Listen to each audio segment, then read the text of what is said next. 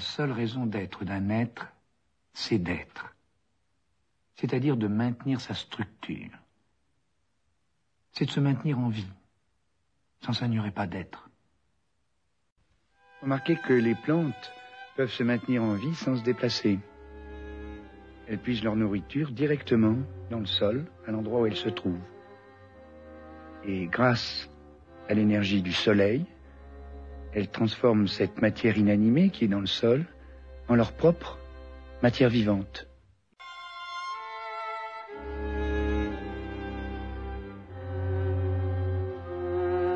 Les animaux, eux, donc l'homme qui est un animal, ne peuvent se maintenir en vie qu'en consommant cette énergie solaire qui a donc été déjà transformée par les plantes. Et ça, ça exige de se déplacer. Ils sont forcés d'agir à l'intérieur d'un espace.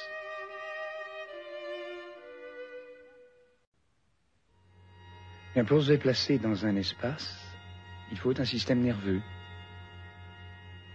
Et ce système nerveux va agir, va permettre d'agir sur l'environnement et dans l'environnement.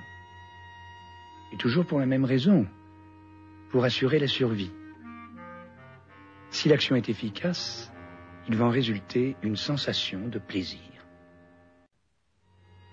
Ainsi, une pulsion pousse les êtres vivants à maintenir leur équilibre biologique, leur structure vivante, à se maintenir en vie. Et cette pulsion va s'exprimer dans quatre comportements de base. Un comportement de consommation, c'est le plus simple, le plus banal. Il assouvit un besoin fondamental. Boire, manger, copuler. Un comportement de fuite, un comportement de lutte et un comportement d'inhibition. Un cerveau, ça ne sert pas à penser, mais ça sert à agir. L'évolution, l'évolution des espèces, est conservatrice. Et dans le cerveau des animaux, on trouve des formes très primitives. Il y a un premier cerveau que MacLean a appelé le cerveau reptilien. C'est celui des reptiles, en effet. Et qui déclenche les comportements de survie immédiate, sans quoi l'animal ne pourrait pas survivre. Boire, manger, qui lui permet de maintenir sa structure, et copuler, qui lui permet de se reproduire. Et puis, dès qu'on arrive aux mammifères, un second cerveau s'ajoute au premier, et d'habitude on dit, avec MacLean encore, que c'est le cerveau de l'affectivité. Je préfère dire que c'est le cerveau de la mémoire. Sans mémoire de ce qui est agréable ou ce qui est désagréable, il n'est pas question d'être heureux, triste, angoissé. Il n'est pas question d'être en colère ou d'être amoureux. Et on pourrait presque dire qu'un être vivant est une mémoire qui agit. Et puis, un troisième cerveau s'ajoute aux deux premiers, qu'on appelle le cortex cérébral. Chez l'homme, il a pris un développement considérable. On l'appelle un cortex associatif. Ce que ça veut dire, ça veut dire qu'il associe. Il associe les voies nerveuses sous-jacentes et qui ont gardé la trace des expériences passées, il les associe d'une façon différente de celle où elles ont été impressionnées par l'environnement au moment même de l'expérience. C'est-à-dire que il va pouvoir créer, réaliser un processus imaginaire. Dans le cerveau de l'homme, ces trois cerveaux superposés existent toujours. Nos pulsions sont toujours celles très primitives du cerveau reptilien.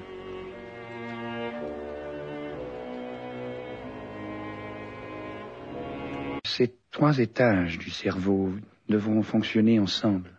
Et pour ce faire, ils vont être reliés par des faisceaux. L'un, on peut l'appeler le faisceau de la récompense. L'autre, on peut l'appeler celui de la punition. C'est lui qui va déboucher sur la fuite et la lutte. Un autre encore est celui qui va aboutir à l'inhibition de l'action. Par exemple, la caresse d'une mère à son enfant, la décoration qui va flatter le narcissisme d'un guerrier, les applaudissements qui vont accompagner la tirade d'un acteur. Eh bien tout cela libère des substances chimiques dans le faisceau de la récompense et aboutira au plaisir de celui qui en est l'objet. J'ai parlé de la mémoire, mais ce qu'il faut savoir, c'est que au début de l'existence, le cerveau est encore, nous disons, immature. Donc, dans les deux ou trois premières années de la vie d'un homme, l'expérience qu'il aura du milieu qui l'entoure sera indélébile et constituera quelque chose de considérable pour l'évolution de son comportement dans toute son existence. Et finalement, nous devons nous rendre compte que ce qui pénètre dans notre système nerveux depuis la naissance, et peut-être avant, in utero, les stimulus qui vont pénétrer dans notre système nerveux nous viennent essentiellement des autres, et que nous ne sommes que les autres. Quand nous mourons, c'est les autres que nous avons intériorisés dans notre système nerveux, qui nous ont construit, qui ont construit notre cerveau, qui l'ont rempli, qui vont mourir. Ainsi, nos trois cerveaux sont là. Les deux premiers fonctionnent de façon inconsciente. Nous ne savons pas ce qu'ils nous font faire. Pulsion, automatisme culturel. Et le troisième nous fournit un langage explicatif qui donne toujours une excuse, un alibi au fonctionnement inconscient des deux premiers. Je crois qu'il faut se représenter l'inconscient comme une mer profonde. Et ce que nous appelons le conscient, comme l'écume qui naît, qui disparaît, renaît à la crête des vagues, c'est la partie très très superficielle de cet océan qui est écorché par le vent. On peut donc distinguer quatre types principaux de comportements. Le premier est le comportement de consommation qui assouvit les besoins fondamentaux. Le second est un comportement de gratification. Quand on a l'expérience d'une action qui aboutit au plaisir, on essaie de la renouveler. Le troisième est un comportement qui répond à la punition, soit par la fuite qui l'évite, soit par la lutte qui détruit le sujet d'agression. Le dernier est un comportement d'inhibition. On ne bouge plus, on attend en tension. Et on débouche sur l'angoisse. L'angoisse, c'est l'impossibilité de dominer une situation. Ben, quand on prend un rat et qu'on le met dans une cage à deux compartiments, c'est-à-dire dont l'espace est séparé par une cloison dans laquelle se trouve une porte, dont le plancher est électrifié intermittemment, et avant que le courant électrique passe dans le grillage du plancher, un signal prévient l'animal qui se trouve dans la cage que quatre secondes après, le courant va passer. Mais il ne sait pas au départ. Il s'en aperçoit vite. Au début, il est inquiet. Mais très rapidement, il s'aperçoit qu'il y a une porte ouverte et il passe dans la pièce à côté. La même chose va se reproduire quelques secondes après. Mais il apprendra aussi très vite qu'il peut éviter la punition du petit choc électrique dans les pattes en passant dans le compartiment de la cage où il était au début. Cet animal, qui subit cette expérience pendant une dizaine de minutes par jour, pendant sept jours consécutifs, au bout de ces sept jours, va être en parfait état, en parfaite santé. Son poil est lisse, il ne fait pas d'hypertension artérielle, il a évité par la fuite la punition. Il s'est fait plaisir, il a maintenu son équilibre biologique. Ce qui est facile pour un rat en cage est beaucoup plus difficile pour un homme en société.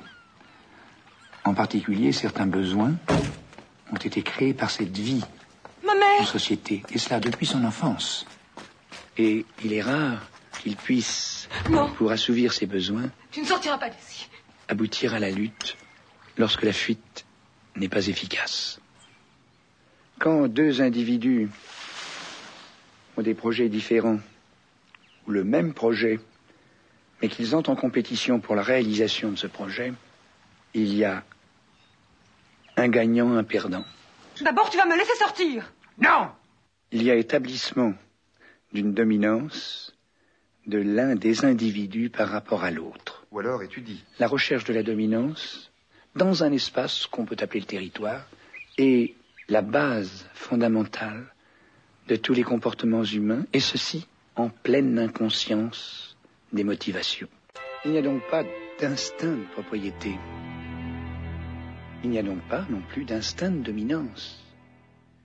Il y a simplement l'apprentissage par le système nerveux d'un individu de la nécessité pour lui de conserver à sa disposition un objet ou un être qui est aussi désiré.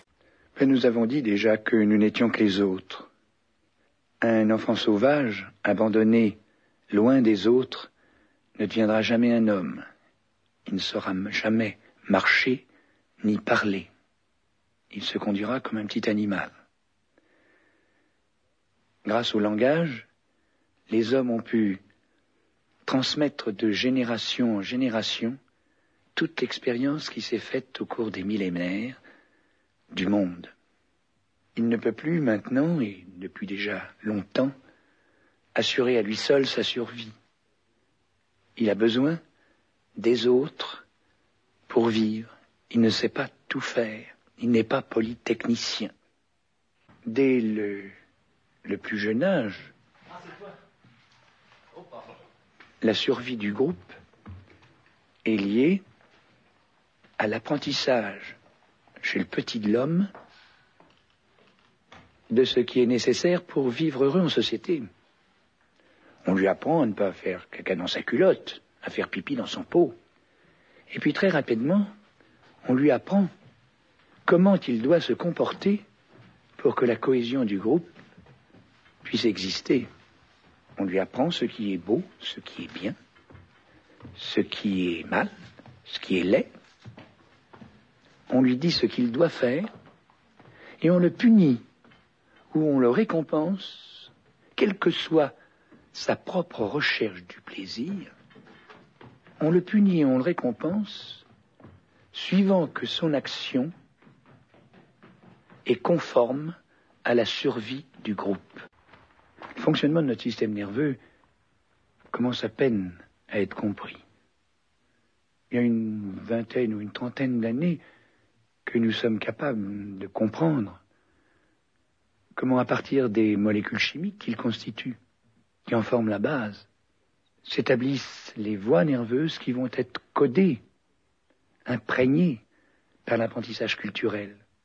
Et tout cela dans un mécanisme inconscient. C'est-à-dire que nos pulsions et nos automatismes culturels seront masqués par un langage, par un discours logique.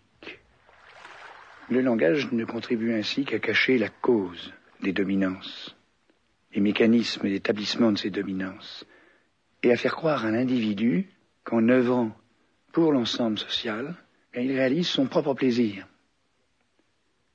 Alors qu'il ne fait, en général, que maintenir des situations hiérarchiques qui se cachent sous des alibis langagiers, des alibis fournis par le langage, qui lui servent en quelque sorte d'excuse.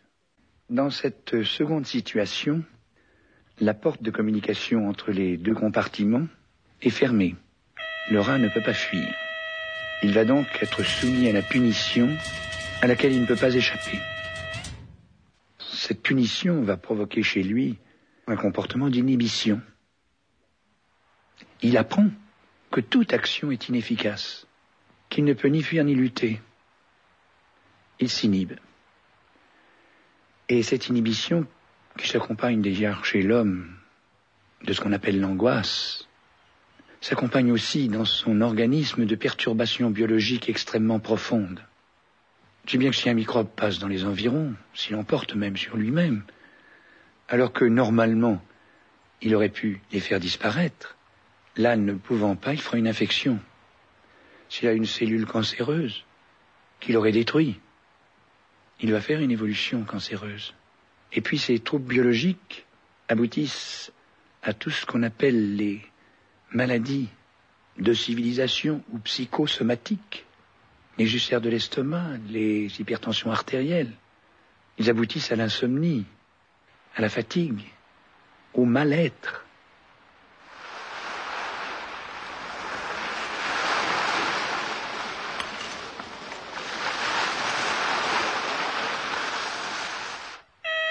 Dans cette troisième situation, le rat ne peut pas fuir. Il va donc recevoir toutes les punitions, mais il sera en face d'un autre rat qui lui servira d'adversaire. Et dans ce cas, il va lutter. Cette lutte est absolument inefficace. Elle ne lui permet pas d'éviter la punition, mais il agit. Un système nerveux, ça ne sert qu'à agir. Rat ne fera aucun accident pathologique de ceux que nous avions rencontrés dans le cas précédent. Il va être en très bon état, et pourtant, il aura subi toutes les punitions. Or, chez l'homme, les lois sociales interdisent généralement cette violence défensive L'ouvrier qui voit tous les jours son chef de chantier dont la tête ne lui revient pas, il ne peut pas lui casser la figure parce qu'on lui enverrait les agents. Et puis il faut bien qu'il y ait un chef. Il ne peut pas fuir parce qu'il serait au chômage. Et tous les jours de la semaine, toutes les semaines du mois, tous les mois de l'année, tous les années, quelquefois qu'il se succèdent, il est en inhibition de l'action. L'homme a plusieurs façons de, de lutter contre cette inhibition de l'action. Il peut le faire par l'agressivité. L'agressivité n'est jamais gratuite. Elle est toujours en réponse à une inhibition de l'action. On débouche sur une explosion agressive qui est rarement rentable, mais qui, sur le plan du fonctionnement du système nerveux, est parfaitement explicable. Ainsi, répétons-le, cette situation dans laquelle un individu peut se trouver d'inhibition dans son action. Moi, pointé Si elle se prolonge, commande à toute la pathologie. Les perturbations biologiques qui l'accompagnent vont déchaîner aussi bien l'apparition de maladies infectieuses que tous les comportements de ce qu'on appelle les maladies mentales, quand son agressivité ne peut plus s'exprimer chez les autres, sur les autres, elle peut encore s'exprimer sur lui-même de deux façons. Il somatisera, c'est-à-dire qu'il dirigera son agressivité sur son estomac, où il fera un trou, un ulcère de l'estomac, sur son cœur et ses vaisseaux, il fera une hypertension artérielle, quelquefois même des lésions aiguës qui aboutissent aux maladies cardiaques brutales, les infarctus, des hémorragies cérébrales, ou des urticaires, ou des crises d'asthme. Il pourra aussi orienter son agressivité contre lui-même d'une façon encore plus efficace. Il peut se suicider. Et quand on ne peut pas être agressif envers les autres, on peut par le suicide être agressif encore par rapport à soi. L'inconscient constitue un instrument redoutable, non pas tellement par son contenu refoulé, refoulé parce que trop douloureux à exprimer, car il serait puni par la socioculture, mais par tout ce qui est au contraire autorisé, et quelquefois même récompensé par cette socioculture, et qui a été placé dans son cerveau depuis sa naissance, il n'a pas conscience que c'est là. Et pourtant, c'est ce qui guide ses actes. C'est cet inconscient-là, qui n'est pas l'inconscient freudien, qui est le plus dangereux. En effet, ce qu'on appelle la personnalité d'un homme, d'un individu, se bâtit sur un bric-à-brac de jugements de valeur, de préjugés, de lieux communs qu'il traîne et qui, à mesure que son âge avance, deviennent de plus en plus rigides et qui ne sont de moins en moins remis en question.